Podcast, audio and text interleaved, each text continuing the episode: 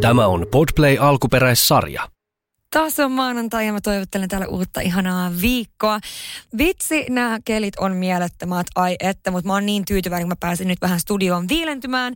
Nimittäin uudessa jaksossa on vieraana Nina Lyytinen, jolla on semmoinen podcast, jonka nimi on Psykopodiaa. Ja tänään meidän on aiheena riittämättömyys. Todella mielenkiintoinen jakso. Jää ihmeessä kuuntelemaan. Mä oon Rosanna Kulju ja tämä on Girl Gang Podcast. Tämä jakso on tehty kaupallisessa yhteistyössä Ladivan kanssa. Mä olen itse ehdottomasti avoimuuden puolesta puhuja ja mä oon sitä mieltä, että oikeasti ei ole sellaisia asioita, mitkä olisi niin tabu, että niitä ei voi nostaa. Mitä enemmän asioista puhutaan avoimesti ja rehellisesti, suoraan, sitä vähemmän niiden ympärille kertyy stigmaa tai semmoista epätietoisuutta. Ja kuukautiset on ainakin yksi sellainen asia, joka on siis maailman luonnollisin. Ja josta olisi mun mielestä tosi hyvä puhua naisille, mutta myöskin miehille. Joskus kuukautiskipuja ei oteta edes silloin tosissaan, vaikka ne voi oikeasti osalle naisista olla todella kivuliaita ja jotka hankaloittaa elämää joka ikinen kuukausi. Mä haluan näyttää esimerkkiä siitä, miten mä uskallan puhua mun kuukautiskivuista ihmisille mun ympärillä. Oli se sitten työpaikalla tai kotona tai somessa tai ihan missä vaan.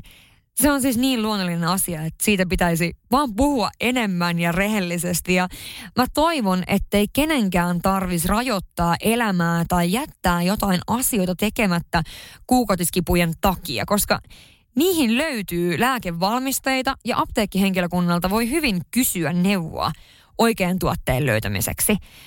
He auttaa sua mielellään asiassa kuin asiassa, kuten myös kuukautiskipuihin liittyvissä asioissa.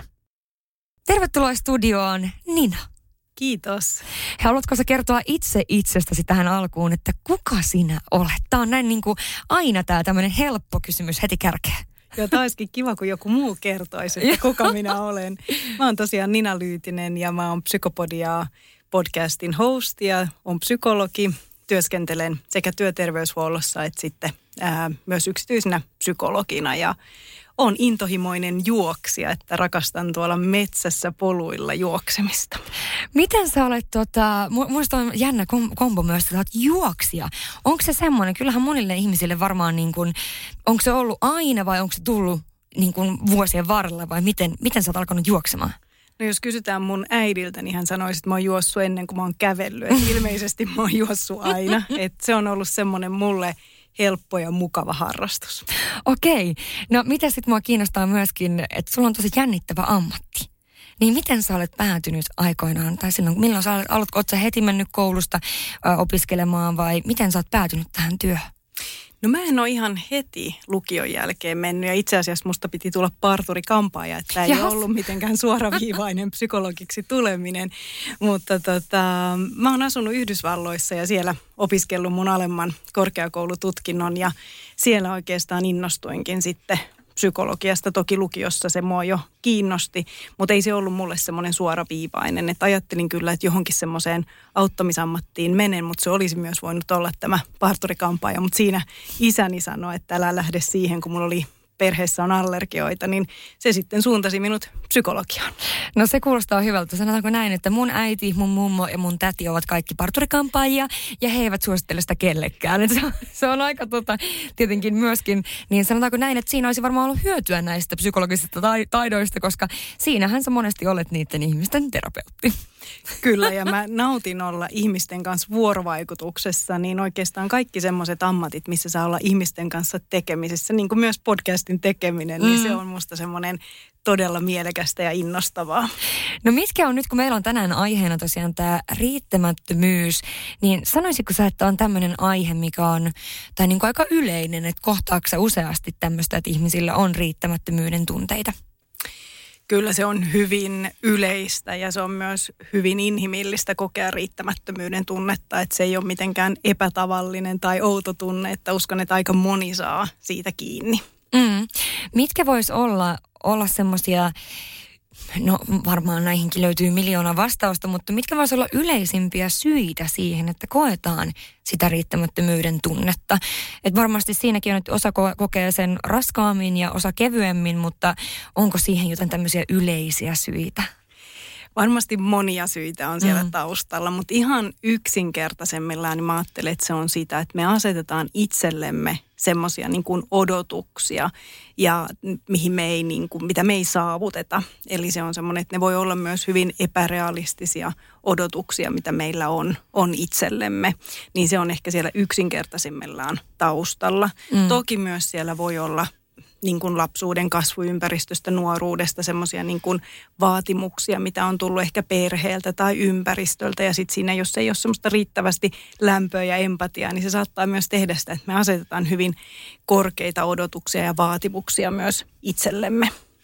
Joo, ja mä kysyin itse asiassa seuraajilta vähän noita kaikkia, että mi- milloin kokevat riittämättömyyttä. Ja sieltä tuli aika monelta se, että koen, että mun niin kuin läheiset, tarkoitetaankohan sillä sitten mahdollisesti perhettä tai sukua, että heidän puolestaan tulee semmoisia paineita tai just odotuksia, mitä en pysty saavuttamaan ja sen takia koen suurta riittämättömyyden tunnetta, niin nämä myöskin, jotka laittoi näitä kysymyksiä ja näitä ajatuksia on aikuisia ihmisiä, eli, eli puhutaan niin kuin, no aikuinen, kuka nyt on aikuinen, mutta niin kuin kuitenkin sillä tavalla, että on jo elämää jonkun verran nähnyt ja, ja ehkä muuttanutkin kotoa jo useampia useampia vuosia sitten ja mahdollisesti on itselläkin jo lapsia ja omaa perhettä ja näin, niin miten tuommoisia voisitte niin kuin, miten, miten niitä pystyy käsittelemään, jotta se riittämättömyyden tunne ei olisi niin, niin suurta just niiden muiden ihmisten odotusten takia?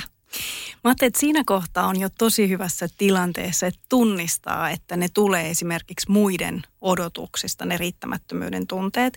Niin silloin kannattaa toki pysähtyä ihan sen äärelle, että mitä mä itse haluan, että minkälaista elämää mä haluan elää, mitkä on mulle ne tärkeät asiat. Että haluanko mä elää sen mun äidin tai mun naapurin tai pomon tai ystävän elämää, vai voisinko mä pysähtyä ihan sen äärelle, että mitkä on ne mulle tärkeät asiat ja minkälaista elämää mä haluan itse elää. Että lähtee niin kuin vähän semmoisten itselle tärkeiden asioiden pohdinnan kautta tarkastelemaan sitä ja miettimään ja asettamaan sitä kautta niitä odotuksia.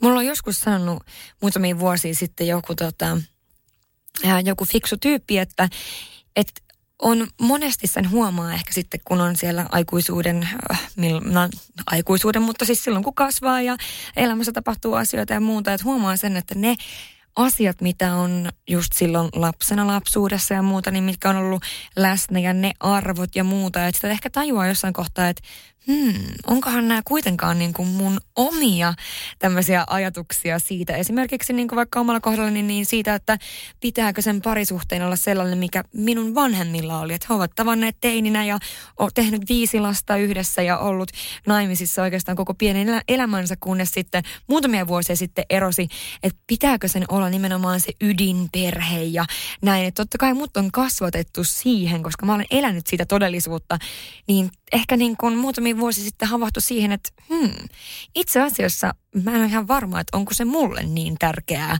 että se on nimenomaan niin, että kummallakaan ei ole lapsia entuudestaan ja on niin sanotusti ensimmäisellä rundilla, vai on, voisiko se mulle olla jotain ihan muuta oikeasti.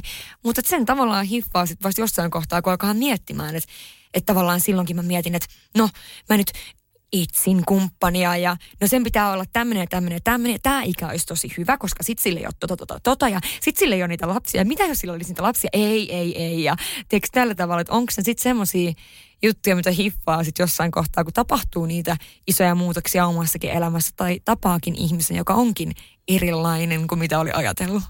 No ne voi olla niitä kohtia myös, missä me tosiaan havahdutaan siihen, mutta kyllä mä kehottaisin myös ihan pysähtymään sen äärelle. Esimerkiksi niin kuin sä oot pohtinut tuota parisuhdeasiaa, mm. niin ihan siihen, että, että minkälainen on tosiaan se parisuhde, minkälaista sä haluat, mitä on sulle tärkeää siinä parisuhteessa.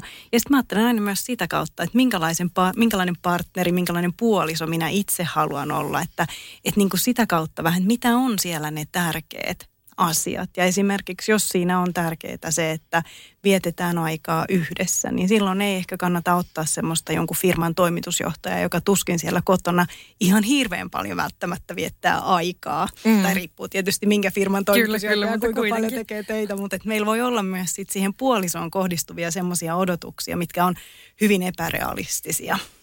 Kyllä, ja itse asiassa tuosta oli oliko se nyt edellisellä vai sitä edellisellä kaudella, oli, mun vieraana oli tällainen henkilö, joka, joka siis, jolla on tämmöinen match, matching-palvelu.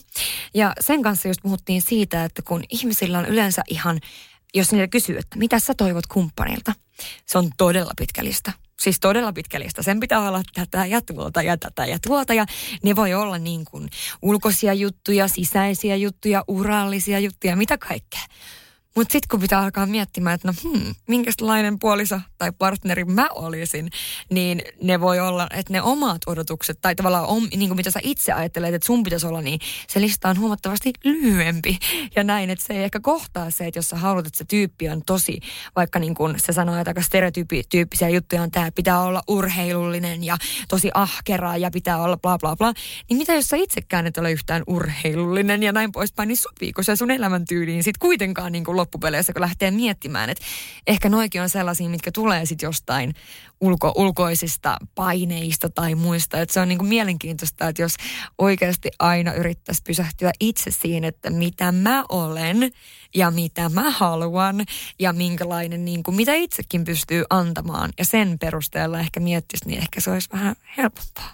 Kyllä, ja tuossa niin kuin sanoit esimerkiksi tuon urheilullisuuden, niin onko se, mitä se tarkoittaa sulle, mm. jos sun kumppani on urheilullinen? Että onko se sitä, että te urheilette yhdessä, että se mahdollistaa sen, koska onhan siinä myös, että jos hän on hyvin urheillinen, hän voi olla paljon poissa sen oman harrastuksen kautta. Että kaikkia näitä kannattaa vähän punnita ja miettiä, että mitä sen urheilullisuuden takana, että mitä sä siitä kaipaat, että onko se tosiaan sitä yhdessä tekemistä vai jotain muuta. Niin, just näin, mutta se on, se, on, se on tosi mielenkiintoista. Ja kun mä kysyin tosiaan näiltä seuraajilta paljon näistä, että mitkä on tämmöisiä niin kuin hetkiä, kun kokevat riittämättömyyttä, niin siellä oli just se, että esimerkiksi koen riittämättömyyttä ja siksi koen myös mustasukkaisuutta. Mitä sä mietit tästä? Mä ajattelen, että toikin on hyvin semmoinen luonnollinen tunne, että mä ajattelen, että tuossa mustasukkaisuudessahan voi olla vähän semmoinen myös niin kuin kateuden ilmentymä, että jollakin toisella on jotakin, mitä minä haluaisin. Ja tämä on just siinä kanssa, että me usein asetetaan semmoisia odotuksia, mitä tota, me ei välttämättä oikeasti haluta. Että jos mä ajattelen, että me katsotaan vaikka jotain somekuvaa ja siellä on joku bikini fitness malli ja mä ajattelen, että tommonen kroppa olisi ihana – ja sitten kuitenkin kun miettii, että mikä työ sen mm. takana on, minkälaiset kaikki, mitä sen eteen joutuu tekemään, niin onko se semmoista, mitä itse oikeasti haluaa. Että eihän sen kropan mukana tuu vaan se kaunis keho ja mm. muokattu keho, vaan siinä on valtava työ. Mutta se, että kokee semmoista mustasukkaisuutta ja kateuttakin, niin se on musta luonnollinen tunne ja sen äärelle on musta myös mielenkiintoista pysähtyä ja vähän tutkia sitä, mitä se tarkoittaa, mistä se mustasukkaisuus nousee, että mi, mistä mä oon mustasukkani. Ja sitten jos se on oikeasti jotain semmoista, mitä itse toivoo omassa elämässä, niin voiko sen eteen lähteä tekemään jotakin? Onko jotain semmoisia askelia, mitä voi ottaa? Toi on muuten tosi hyvin sanottu, koska varmasti monesti myös semmoinen, että kokee sitä mustasukkaisuutta, niin se on varmasti just luonnollinen tunne näin. Mutta just se, että esimerkkinä, minkä sä annoit, niin sehän tarkoittaa sitä, että se elämä olisi aivan täysin erilaista niin kuin tämmöisen normaali liikkujalle tai ähm, perheen äidille tai ihan mitä vaan puolisolle, olet vaikka vuorotyössä, niin nämä on semmoisia asioita, mitä niin kuin, jos sä haluaisit vaikka sitten vaan sen kropan, niin sen mukana tulee tosiaan aika monta muuta juttua ja, ja näin niin, että toi on hyvä. Mun mielestä esimerkki on siihen, että ja sitten myös se, että tahdotko sä oikeasti sit elää sellaista elämää, onko se sun juttu. Ja musta on mielenkiintoinen toi mustasukkaisuuteen liittyvä, että mikä se on se juttu, mikä, mistä on oikeasti sit mustasukkainen. Että onko se sitten joku piirre vai, vai mikä se voisi olla. Ja sehän voi olla myös jotain juuri, mitä me ihaillaan jossain toisessa mm. ihmisessä, mitä me arvostetaankin siitä, niin sekin voi herättää semmoista mustasukkaisuuden tunnetta. Mm, tämä on tosi mielenkiintoista. Sitten tuli, äh, että koen useasti äh, työssä tai vanhemmuudessa niin riittämättömyyttä ja varsinkin tämä vanhemmuudessa tuli niin kuin todella monelta ja just ehkä siinä muodossa, että yritän kaikkeni yhdistää perheen ja työn. Molempiin pitäisi antaa sitä 10 prosenttia, mutta paukut ei vaan riitä. Ja tämän takia tulee sitten riittämättömyyden tunnetta. Niin joskus jotain vinkkiä tämän tyyppisen tilanteeseen? Ensinnäkin mä haluan sanoa, että ei ole mikään ihme, että tulee riittämättömyyden tunnetta, jos molemmissa haluaa laittaa edes sen 100 prosenttia. Että moni perhe, joka elää sitä ruuhkavuosiaikaa, niin sehän on hyvin vaativaa, että siellä on lapsi tarvitsee, puoliso tarvitsee aikaa ja, ja olisi hyvä olla vähän sitä itselleenkin aikaa ja sitten vielä se työ on vaativaa. Ja varsinkin, jos siinä vielä jää niin kuin unet, unet vähäiseksi ja haluaa sitten lisäksi, että se koti on täydellinen ja siisti ja semmoinen niin kuin taas, mitä me nähdään mm. eri medioissa, että et niin kuin, kyllä mä siinäkin niin kuin kehottaisin pysähtymään sen äärelle, että mitä on ne tämän hetken voimavarat ja mihin niitä voimavaroja haluaa käyttää. Ja myös ihan sitä, että mikä antaa sitä voimaa, mikä antaa sitä energiaa. Että siellä ei olisi pelkästään niitä kuluttavia asioita. Ja välillä me joudutaan vähän ehkä tinkimään niistä odotuksista, mitä meillä on siinä työelämässä, että työelämässä tai sinne kotielämään, että vähän niin kuin katsoo niitä realistisesti, että mihin se mun aika oikeasti riittää niin, että mulle jää myös aikaa syödä, mulle jää mm. aikaa nukkua ja mahdollisesti myös siihen liikuntaan ja muuhun omaankin hyvinvointiin. Et silloin kun itse voi hyvin, niin silloin jaksaa antaa myös sille työlle ja sille perheelle niin kuin sitä omaa aikaa. Että niitä omia voimavaroja kyllä kannattaa vaalia. Mutta tutkia sitä, että mikä antaa voimavaroja, mikä kuluttaa ja saisiko lisättyä jollakin tavalla niitä voimavaroja antavia keinoja.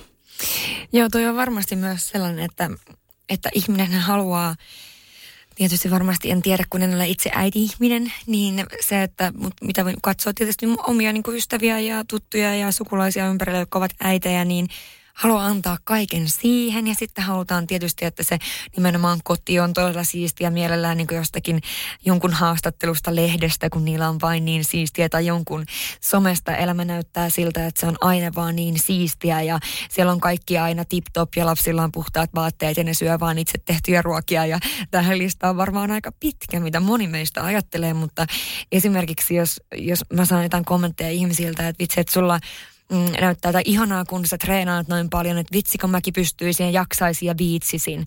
Niin sitten monesti yritän muistuttaa, että niin, että mä olen siis niin kuin yksin eliä.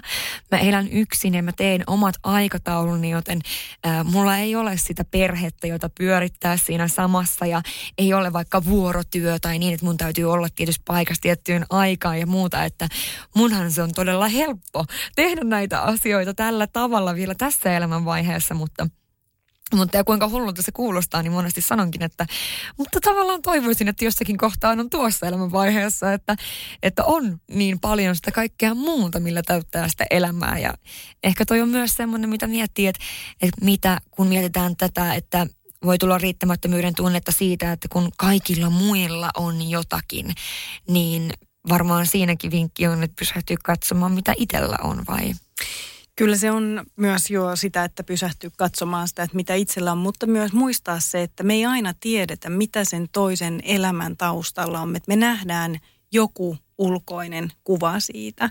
Ja ei me aina tiedetä, että onko se ihminen vaikka onnellinen siinä tai mitä se vaatii, se hänen tilanne. Että juuri niin kuin säkin kuvasit tota sun omaa tilannetta, että sulle jää ihan eri Kyllä. lailla aikaa, kun sulle ei ole vaikka niitä lapsia. Kyllä. Niin silloin, jos esimerkiksi kokee niin kuin sitä riittämättömyyttä siitä, että ei ole vaikka aikaa treenata neljää mm. tai viittä kertaa viikossa – ja katsoisi vaikka jotain, jolla se on mahdollista, niin mä katsoin, että se on sinkku, se elää yksin, mm. se käy töissä ja sitten silloin muuten tämä vapaa-aika, niin se on ihan luonnollista, että sillä jää sitä aikaa. Että, että semmoinen ehkä realistinen katsontakanta myös vähän sen toisen elämänkin taakse, että mm. mikä siellä mahdollistaa sen. Ja sitten muistaa, että me ihmiset ollaan erilaisia, että ei meillä kaikilla samat asiat anna voimavaroja ja samat asiat kuluta. Eli sen takia niin mä ajattelen, että oikeastaan sen riittämättömyydenkin – taustalla ja sen pysähtymisen taustalla kannattaa opetella tuntemaan itsensä, eli lisätä sitä omaa itsetuntemusta. Kuka minä olen, mikä on minulle tärkeää, mitä minä haluan. Mutta nämähän on niin, niin kuin helppoja asioita tavallaan sanoa, että pysähtyä sen äärelle, että kuka mä olen ja kuka mä haluan olla ja näin, niin onko sulla siihen jotain tämmöistä fyysistä vinkkiä, että miten sen voisi nyt tehdä, jos joku kuuntelija nyt miettii siellä, että näähän on semmoisia sanoja, joita kuulee usein, mutta miten lähteä toteuttamaan tämän tyyppisiä asioita?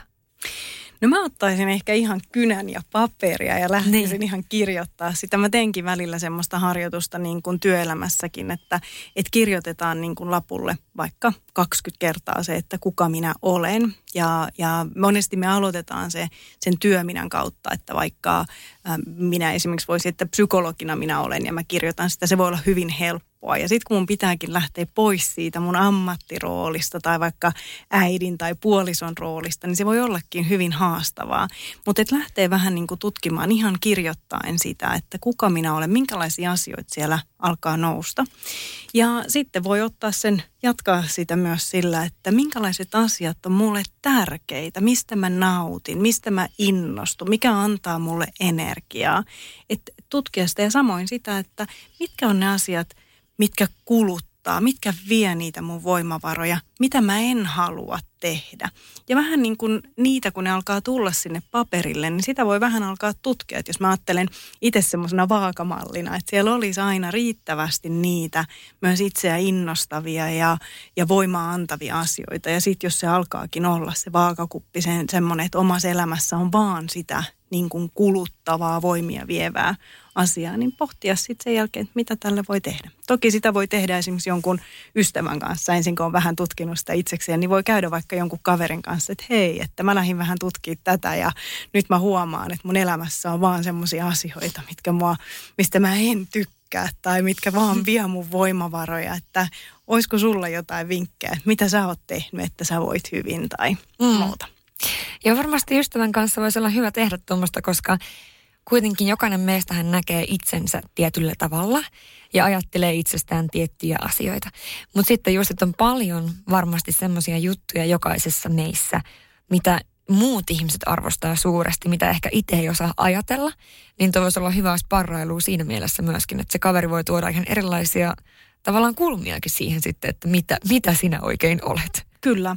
Ja siihen voi lisäksi, niin kuin mä ajattelen, toinen harjoitus voikin olla ihan semmoinen, että huomata niitä asioita itsessään, mitä arvostaa, mistä pitää itsessä. Mm. Ja senkin listan niin tekeminen, sitä voi jatkaa vaikka muutaman viikon ja vähän katsoa, että se usein alkaa kasvaa, mutta me helposti nähdään itsessämme niitä vikoja, niitä huonoja puolia, huonoja asioita, varsinkin jos me vertaillaan itseämme muihin. Ja me saadaan sokaistua siihen, että, että meissä itsessämme onkin paljon hyvää, mutta me ei huomata sitä. Niin sekin, kun se tulee paperille kirjoitettuna ja vaikka jos joka ilta vähän vaihtaa niin kuin äh, vihkossa lehteet, mm. ei näe mitä on edellisiltana kirjoittanut, niin voi olla, että parin kolmen viikon päästä niin se lista alkaa olla paljon pidempi, kun me ruvetaan kiinnittämään siihen huomiota. Kun sanoit, että kun me tai tätä, kun tuli paljon, että vertaillaan itseämme muihin monella tavalla ja muiden tekemisiin ja, muu, niin kuin näin, ja muiden työpanokseen tai muiden vanhemmuuteen tai ihan mihin vaan näihin asioihin, niin uskot sä, että some on iso, iso tämmöinen syy siihen, että me vertaillaan itseämme ehkä entistä enemmän muihin ihmisiin? Me on varmaan vertailtu ennenkin, mutta mä luulen, että some tosiaan lisää sitä ja sehän mahdollistaa se, että me voidaan vertailla itseämme niin kuin tässäkin nyt, jos me otettaisiin meidän mm. puhelimet, niin vaikka kuinka moneen ihmiseen, että aikaisemminhan se piiri on ollut paljon pienempi ja se mm. ei ollut niin näkyvää, niin kyllä se varmasti lisää sitä vertailua ja varsinkin se, että että se tuo, niin kuin mehän yleensä somessa tuodaan itsestämme ne parhaat puolet. Harva meistä laittaa sinne itsestään huonoja kuvia, että esimerkiksi kuvat on usein hyvin siloteltuja tai me on saatettu ottaa puoli tuntia sitä kuvaa, että varmasti näyttää hyvältä tai kauemminkin, kun välillä katsoo salilla, voi olla, että itse on tehnyt treeni, niin joku vielä kuvaa itseään, niin, niin kyllä se sitä toki lisää. Et somessa on paljon hyvää, että sieltä voi tulla myös paljon sitä kannustamista ja myönteistä tukea, mutta kyllä siinä valitettavasti tämä varjopuolikin on. Joo, ja varmasti se, että tietenkin työskentelen somessa, niin, niin ihan se puhelin on liimattuna mun käteen melkein 247, mutta, mutta kyllä kuitenkin väitän, että heti jos sieltä on sitten vähän pois. On sitten yksi iltapäivä sieltä täältä tai vaikka viikko tai mitä nyt ikinä onkaan pystyy olemaan, niin se avaa ihan eri tavalla silmiä eri asioille. Ja ehkä se, että siinä voi huomaa sen, että onko tämä sitten semmoinen, joka oikeasti vie multa voimavaroja vai joka antaa niitä. Ja sitten myöskin mä joskus aiemminkin antanut semmoisen vinkin, että kannattaa tarkastella, että ketä siellä seuraa, mitä kaikkea siellä tulee sun ruudulle, koska välttämättä jos sulla tulee riittämättömyyden tunne siitä, että että nyt vaikka tämä treenaaminen on helppo esimerkki, mutta hiffaat, mitä tarkoitetaan, niin sitä tulee siitä semmoinen riittämättömyyden tunne, että toi treenaa noin paljon, mä vaan syön täällä kotona sipsiä ja mä en nyt en ole käynyt lenkillä viikkoa ja toi nyt on käynyt bla bla bla, niin tavallaan tarviiko seuraa sit niin paljon semmoisia tilejä, jotka siis jumppaa tosi paljon, että kannattaisiko sitten ehkä etsiä semmoisia, koska kuitenkin löytyy tuolla somessa, sä voit niin hyvin päättää itse, että mitä sä seuraat, että löytyy kuitenkin niitä, jotka on sitten keskellä. Itsekin ruuhka vuosia ja sieltä voit saada ehkä vertaistukea siihen, että okei, toikaan ei ole niin pessy hiuksia viikkoon, tämä menee, mun menee tosi hyvin. Tai tavallaan nyt voi ehkä saada sellaista vertaistukea. Että mun mielestä monesti puhutaan somesta just sillä, että se tuo meille paljon negatiivista. Mutta jos siellä ehkä osaa katsoa ne oikeat asiat, niin se voi varmaan olla ihan niin kuin hyväkin juttu. Että jos vaikka omassa kaveripiirissä ei löydykään semmoisia, jotka on samassa elämäntilanteessa tai samassa fiiliksissä, niin, niin mit, mitä sä ajattelet siitä? Mä ajattelin, että se on musta ihan hyvä idea, että vähän niin kuin laajentaa sitä perspektiiviä, mm. että katsoa niin kuin erilaista. Ja toki aina se, että jos joku jonkun seuraaminen aiheuttaa vaan sitä pahaa oloa, niin kuin sanoit, että senhän voi lopettaa. Kyllä. Et, että, tai ainakin vaikka vähentää, että, että mitä sä niin kuin saat siitä. Että tämä on just sitä niin kuin itsensä tutkimista myös, että vähän katsoa, että onko tämä niin kuin mulle sitä voimia niin kuin liikaa vievää. Mm. Ja ja musta on ollut nyt erittäin hyvä, että viime aikoinakin niin moni somevaikuttaja on tuonut myös esille sitä, mitä se vaatii se, että sen somen niin kuin tuottaminen ja ylläpitäminen, että se on monelle niin kuin myös valtavaa työtä ja vie niin kuin valtavasti aikaa. Että siinäkin, jos on esimerkiksi jollekin somevaikuttajalle mm. katelle, niin kannattaa vähän pysähtyä niiden kulissien taakse ja katsoa, että mitä kaikkea siihen oikeasti kuuluu ja liittyy. Niin ja tuossa sitten esimerkkinä tämä aiempi, että joku vaikka tämmöinen fitnesskisaaja, niin se syö tietyllä tavalla aina. Se treenaa tietyllä tavalla aina. Oli sitten joulu tai juhannus, niin se treenaa ja syö samalla tavalla aika lailla. Ja vähän sama siinä, että sitten joku, joka työskentelee vaikuttajana tai työskentelee somessa tai mitä vaan, tekee omaa TV-ohjelmaa tai mitä vaan, niin sehän kuvaa sen elämää koko ajan. Haluatko sä kuvaa sun elämää koko ajan ja kaikkia juttuja, mitä sä syöt ja mitä sä treenaat ja missä sä käyt kaupassa ja niin kuin näin. Että tavallaan tuossa on hyvä mun mielestä miettiä se noinkin päin. Ja sitten musta tuli tästä mieleen tuossa, kun oli esimerkiksi, tai kun puhutaan siitä, että on tavoitteita ja ehkä ulkopuolisia odotuksia, niin täällä on yksi kysymys, että miten olla onnellinen myös pienistä saavutuksista, kun päätavoite on pidemmällä. Toi on varmaan semmoinen, niin kuin, minkä itsekin voisin sanoa, että monesti vaikka haluaisi elää hirveästi hetkessä ja niin kuin tehdä yhtä asiaa kerrallaan, mutta sitten jotenkin on kuitenkin niin semmoinen, että katsoo niin jotenkin pidemmälle – vaikka eihän kuitenkaan oikeasti ole olemassa mitään muuta kuin just nyt ja tässä, niin miten sitä voisi jotenkin tavallaan toi just, että, että tossakin miettii, että no vitsi, että ö, mullakin on paljon kavereita, jotka on, joko niillä on ihan mieletön ura jo valmiina ja on heti lukion jälkeen mennyt opiskelemaan tai, tai sitten niillä on se perhe ja mulla ei oikein mole, kumpi, tai tavallaan niin kuin, että tämä on tämmöistä vähän, että miten olla onnellinen siitä, mitä on nyt ja mihin on matkalla ennen kuin on siellä. Saatko kiinni? Joo, ja mun tekee tässä mieli viitata myös kollegaan Satu Pihlaja, joka on kirjoittanut myös kirjan aika, aikaansaamisen taika. Joo. Niin hän hyvin tuo siinä kirjassa, ja hänellä on myös työkirja, niin esille niin kuin sitä, että on se pidemmän aikavälin tavoite. Ja sinne niitä välitavoitteita, että nimenomaan semmoisia niin pienempiä tavoitteita siihen matkalle, että jos sulla on se tavoite kauhean kaukana tai se on suuri, niin niin sä et näe sitä etenemistä. Eli niitä kannattaa asettaa semmoisia niin pienempiä tavoitteita ja semmoisia, että sä pystyt juhlimaan myös niitä onnistumisia siinä matkan varrella. Et hetkessä eläminen on, mm. on toki haastavaa ja sitäkin onneksi voi harjoitella, että paljon just tämmöisten niin mindfulness-harjoitteiden ja näiden kautta niin sitä tehdään. Mutta silloin kun me puhutaan tavoitteiden asettamisesta, niin mä lähtisin rakentaa sinne pienempiä välitavoitteita.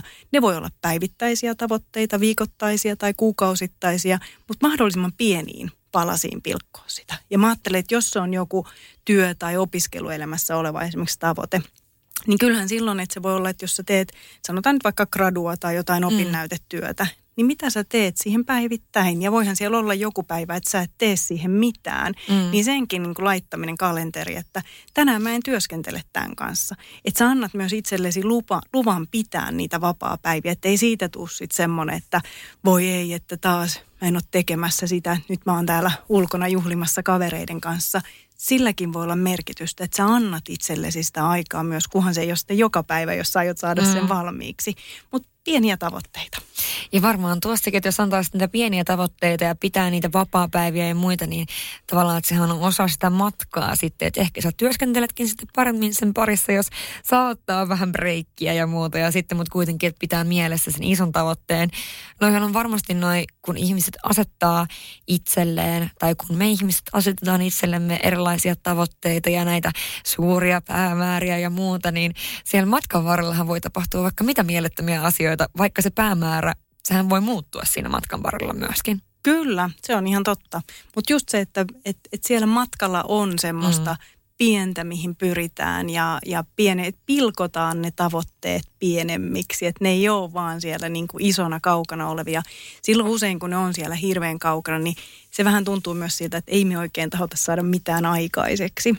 Mä tota, yhdessä vaiheessa itse koin sitä, että mä halusin lukea enemmän kirjoja ja sitten musta tuntuu, että kun ei ole aikaa ja ei ole riittävästi aikaa siihen ja sitten Twitterissä joku nosti esille, että 10 minuuttia päivässä – ja mä ajattelin, että no niin, nyt mä luen 10 minuuttia illassa.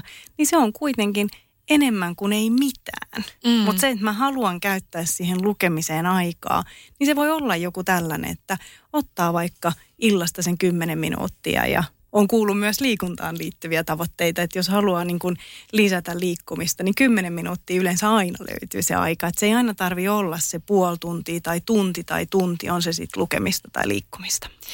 Joo, toi on varmasti hyvä neuvo erityisesti just siihen, että ajatellaan, että me ollaan tosi kiireisiä, kuitenkin eletään tämmöistä aikaa, että ihmiset on aika kiireisiä koko ajan, oli sitten elämäntilanne mikä hyvänsä, niin varmasti tuo, että 10 minuuttia, niin sen voi napistää esimerkiksi vaikka sieltä puhelimen käytöstä sen 10 minuuttia tai telkkarin katsomisesta illalla siihen lukemiseen tai vaikka siihen pikkuseen selkäjumppaan tai mitä nyt ikinä tekeekään. Juuri noin. Toi on musta ihana esimerkki, kun sen huomaa välillä, että kun se puhelin voi yhtäkkiä voinut viedä sen puoli tuntia, että se on vähän niin kuin varastanut sen ajan. Joo, helposti, helposti, helposti. Ja sitten monesti myös miettii sitä, että se voi mennä myös niin, että esimerkiksi on se puhelin kädessä ja, ja myös tämmöisiä päivityksiä ja monessa tämmöisessä kirjassa, missä on joku hirmu menestynyt tyyppi kertoo jonkun oman biografian, niin siellähän voi olla myös tällaisia, että joo, että jossain kohtaa mä ajattelin, että mulla on niin kiire, että mä en ehdi tähän mun päätavoitteeseen, mutta mä olen tekemään joka päivä mieluummin just sen viisi minuuttia sen asian eteen, olisi mikä vaan se asia, niin tavallaan se saavutti sillä kuitenkin paremmat tulokset kuin sillä, että nyt mä teen kuukaudessa neljä päivää putkeen tätä hommaa tai mitä muuta onkaan, just sen takia, että se on helpompi jotenkin ajatella. Ja että mistä sen ottaa sen ajan, niin se on just jostain tuommoisesta nouset 10 minuuttia aiemmin aamulla esimerkiksi tai just, että sen puhelimen käytöstä, koska se ei kuitenkaan ehkä loppupeleissä ole mikään semmoinen, mistä sä saat hirveästi mitään, se scrollaaminen tarkoitan, ja siihen uppoa helposti. Yhtäkkiä sä oot katsomassa jotain koiravideoita kello puoli yksitoista illalla, kun piti laittaakin jo puoli kymmenen nukkumaan. Niin toihan on varmaan semmoinen, mihin aika moni pystyy niin itse varmaan myöskin nyt samaistumaan, että siellä aika lentää nopeasti ja yhtäkkiä on tekemässä, että mikä leipä olen testiä. Että silloin voisi ehkä käyttää sen siihen just, että minä nyt luen jotakin kirjaa, mikä on mulle rentoutumista ihan eri tavalla. Ja varmaan myöskin, en mä tiedä, tähän nyt liittyy tähän, tähän riittämättömyyden tunteeseen, niin, niin kun jos miettii sitä, että mistä voi hakea apua sille riittämättömyyden tunteelle, niin niin kuin sä sanoit, että esimerkiksi kirjoittaa niitä juttuja, niin mitä jos ottaa sitten vaikka just tavoitteeksi sen, että ne pistää viisi minuuttia sieltä puhelinajasta tai telkkariajasta illalla ja kirjoittaa näitä juttuja, niin on myöskin varmaan makea palaa näihin, että myöhemmin. Että se voi varmaan olla sellainen, että myös jos tuntuu välillä, että on niin tavallaan on just semmoinen joku suurempi tavoite kauempana ja miettii, että no mä en ole mitenkään nyt saavuttanut mitään tähän liittyen, niin sitten kun katsoo vähän tuonne niin kuin peruuttaa vähän aikaa, niin siellä voikin huomata, että olemme kyllä itse asiassa ehkä saavuttanutkin. Joo, toi on yksi hyvä. Ja sitten voi myös miettiä sen, että mihin mä haluaisin, jos on se viisi minuuttia, niin onko se tämmöinen harjoitus vai onko se johonkin muuhun, että mm. onko se sen lukeminen tai vatsalihasten tekeminen Kyllä. tai mikä voisi olla. Ja sitten mä, yksi semmoinen, mitä niin kuin riittämättömyyden tunteeseenkin voi harjoitella, niin on tämmöiset itsemyötätunnon harjoitukset. Eli mm. suomalaisista esimerkiksi Ronni Grandel on kirjoittanut kirjan ja hänellä on tämmöisiä harjoitteita hänen itsemyötätuntoa kotisivuilla. Ja niitä löytyy toki muiltakin, mutta että semmoista niin kuin, niin kuin myötätuntoisempaa suhtautumista itseen. Eli harjoittelee vähän niin kuin itsensä kaverina olemista. Että, että silloin jos se puhe on hyvin kriittistä itseään kohtaan, hyvin arvostelevaa tai, tai muuten ankaraa, niin voi lähteä harjoittelemaan sitä. Ja sekin voi olla vaikka semmoinen, että harjoittelee viisi minuuttia päivässä tai muutaman kerran, kerran viikossa. Mitä ne voi siis olla?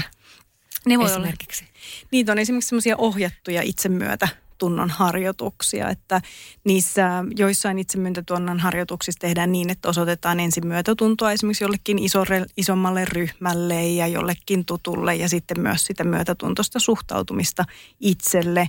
Voi harjoitella myös ihan semmoista niin kuin ystävällistä puhetta itselle. Mä monesti silloin, jos esimerkiksi tämmöisissä, että on kovia odotuksia itselle, niin mietin, että jos se sisäinen puhe on hyvin ankaraa, että, että puhuisit sä tällä tavalla jollekin sun hyvälle ystävälle. Ja aika useasti me sanotaan, että en mä kyllä näin voisi sille ystävälle puhua, että eihän se kuuntelisi sitä edes viittä sekuntia. Niin, niin. sitten kun kääntää sen niin, että – mitä se tekee sulle itsellesi, jos sä puhut noin rumasti ja ankaristi tai arvostelevasti itsellesi. Että sehän aiheuttaa ihan niitä samoja tunteita, mitä me ei sille toiselle sitä pahaa oloa haluta harjo- niin kuin aiheuttaa.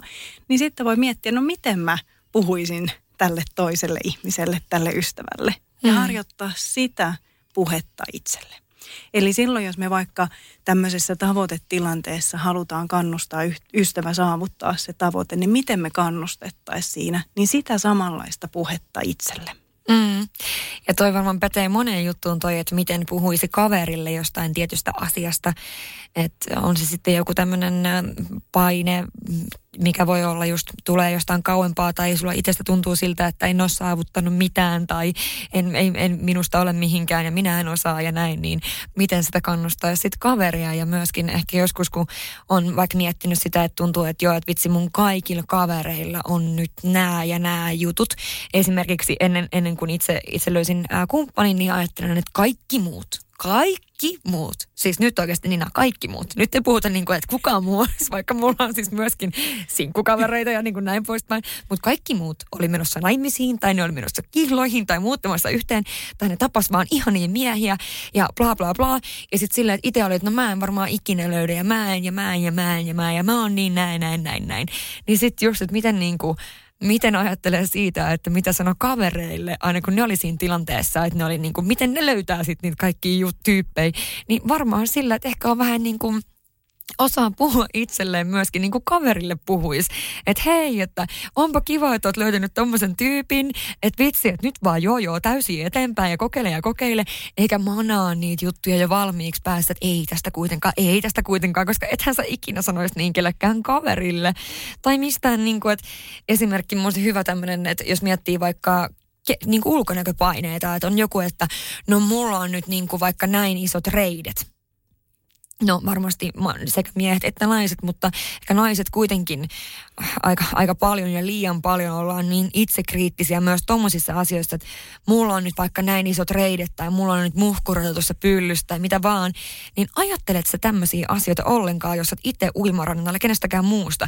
Ei, vaan sähän saatat katsoa, että vau, onpa tuolla upeat muodot ja tiedätkö, että jollakin on vähän vinot hampaat, niin sä ajattelee itse, että on ihan hirveitä, että ne on näin vinot ja muut ihmiset ajattelee, että vitsi, tuolla on kyllä niin söpöt ja ihanat hampaat. Että tavallaan nyt ehkä me monesti ajatellaan ja asetetaan itsellemme niin hirveitä paineita just tämmöisistä tavoitteista ja mitä mun pitäisi olla, kun, vai mit, missä mun pitäisi olla tässä elämäntilanteessa ja muuta. Ja muut ajattelee ne ihan täysin eri tavalla. Juuri noin. Ja, ja se, että sanottaisiko me sille kaverille, että onpa sulla kauhean isot reidet tai sulla on vinot hampaat tai et sä koskaan ketään saa. Ei Et, et se, mutta, mutta sitten myös kannattaa olla sillä tavalla armollinen itselle, että se itse myötätunnon harjoitteleminen, kun puhun harjoittelemisesta, Kyllä. niin se vaatii usein harjoittelua. Että mullakin monesti asiakkaat sanoo, että ei se vaan niin käy, että mä yhtäkkiä puhun itselleni ystävällisesti. Ei se niin käykään. Mm. Että se on harjoittelu ja sitä pitää niin kuin toistaa ja harjoitella, että et, et ei se aina helppoa olekaan. Ja varsinkin jos on hyvin, hyvin tota niin, niin – ollut hyvin armoton ja kriittinen, mm. niin, niin kyllä se usein vie, vie aikaa, että oppii semmoista myötätuntoisempaa puhetta, mutta sitä voi harjoitella. Mm. Ja se on myös mahdollista. Mm. Mutta se vaatii just sitä, että myös lähtee katsomaan niitä, että vaikka – mitä ne mun isot reidet mulle antaa, että ne ehkä mahdollistaa, vaikka mulla se voisi olla mahdollistaa niiden pitkien ylämäkien Joo, kyllä, kyllä. että, että sitten jos niitä isoja reisiä ei olisi, niin se voisi olla, olla hankalampaa. Mutta se, että, että antaa myös sille aikaa, että lähtee harjoittelemaan ja huomaa mm. niitä omia hyviä puolia ja huomaa niitä niin kuin niiden odotusten kanssa sitä, että, että jos ne on hyvin niin kuin, ää, epärealistisia odotuksia, että niitä ei ole mahdollisuus saavuttaa, niin voiko niistä niin kuin luopua? Mm. Että kannattaa, kun käytettiin tätä fitnessmallia niin, esimerkiksi, niin, mä voin kyllä. Hyvin itse sanoa, että mä en olisi valmis semmoisen elämään, niin. kun mä en pystyisi ehkä joskus olemaan syömättä niitä sipsejä tai vaikka voi niin. leipää, niin, että kyllä, mä haluan kyllä. sen syödä, niin, niin se, että et voiko siitä luopua, että et en mä, ei toi olekaan se, että ei, ei toi ole mulle mahdollista, mutta mikä se voisi olla se realistinen, realistisempi odotus itselle? Mitä sitä elämältä haluaa? Toi on kyllä tota, hyvin sanottu, että kun toki on varmaan vaikeaa, että jos on ollut vaikka pienestä saakka joku tämmöinen ajatus siitä, että mitä haluaa vaikka saavuttaa elämässä, niin sitten se luopumisen, luopumisen tuska on varmaan aika suurta, jos sä jossain kohtaa huomaatkin, että – okei, nyt mä oon tehnyt monta vuotta tavallaan töitä tämän tietyn asian eteen ja sit sä et ehkä halunnutkaan sitä oikeasti enää mm. siinä vaiheessa.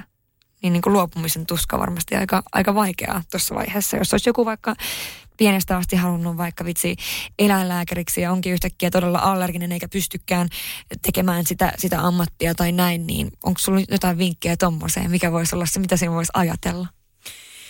No näissä tulee usein se, että on hyvä antaa tilaa niille tunteille, mitä se luopuminen herättää herättää. Että, että semmoinen, kun me ollaan luopumisen tai ikävien asioiden äärellä, niin se saa herättää myös niitä tunteita.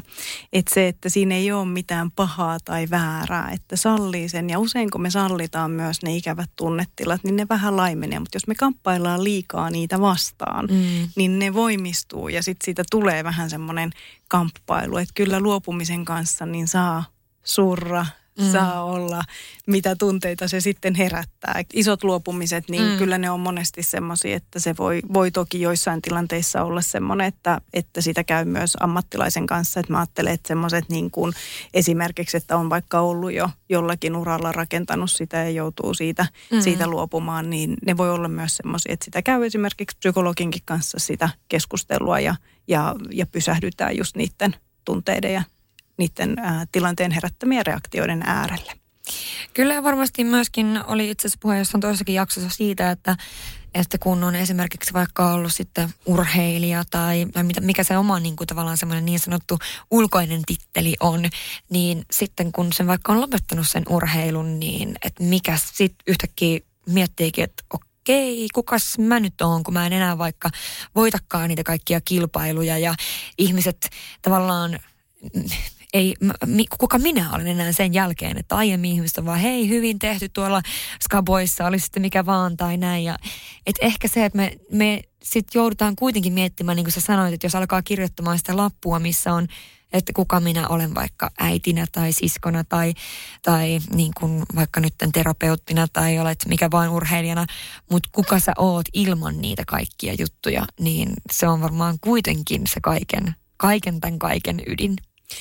Kyllä ja Aki Hintsa kuvaakin hänen kirjassaan voittamisen anatomia, mm. kun hän puhuu näistä arvoista siinä koreosiossa, niin hän nostaa siellä niin kuin esille juurikin sen, että mitä sä vastaat siihen, että kuka sä olet, kun sä jätät pois siihen sun työhön ja ammattiin liittyvät asiat. Ja musta se on hirveän hyvä mm. ja tärkeä pohdinta juurikin se. Ja mä ajattelen niin kuin just esimerkiksi huippuurheilija, kun lopettaa uransa, niin sehän on todella iso – elämänmuutos. Mm. Tai se voi olla toki eläkkeelle jääminen tai, tai kun puhuttiin ää, pienten lasten vanhemmista, niin myös mm. se, että kyllähän sekin muuttaa, että, että sulle tulee lapsi perheeseen, niin se muuttaa sua siinä, miten sä teet töitä ja elät mm. sun elämää. Niin kaikki tämmöiset niin muutosvaiheet elämässä, niin se myös, että me ei määritettäisi itseämme vain esimerkiksi sen työn tai uran kautta, että siellä olisi myös niitä muita – muita asioita siihen, että mitä on elämässä muutakin tärkeää kuin se työ ja ura.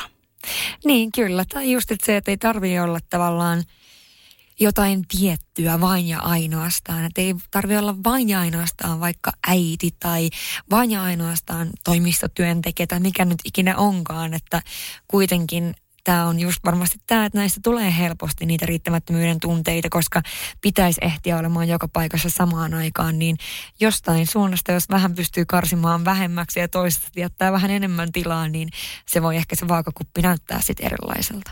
Kyllä, ja nyt kun me ollaan siirtymässä tämmöiseen kesäloma-aikaan, aika moni niillä, joilla on, on kesälomaa, kaikilla ei sitä toki ole, mutta niillä, joilla on, niin tämä on myös just hyvä kohta vähän pohtia niitä itselle tärkeitä ja merkityksellisiä asioita. Ja toki me saatetaan kesälomaankin asettaa hirveän suuria odotuksia, niin sekin Kyllä. voi olla vähän semmoinen, että voisiko sitä niin kuin laskea. Että, että niin, mitä... että tarviiko ehkä välttämättä just nyt sitten ää, käydä kaikkien vaatikkaappeja läpi ja viedä kirpparille ja maalata taloa ja niin kuin, tarviiko niitä ehkä kaikkia just vai voisikohan vaikka vaan syödä jäätelöä riippumatossa pari päivää edes? Kyllä, toi on ihana. Mä ainakin otan tosta neuvoa. Ehdottomasti sama, sama.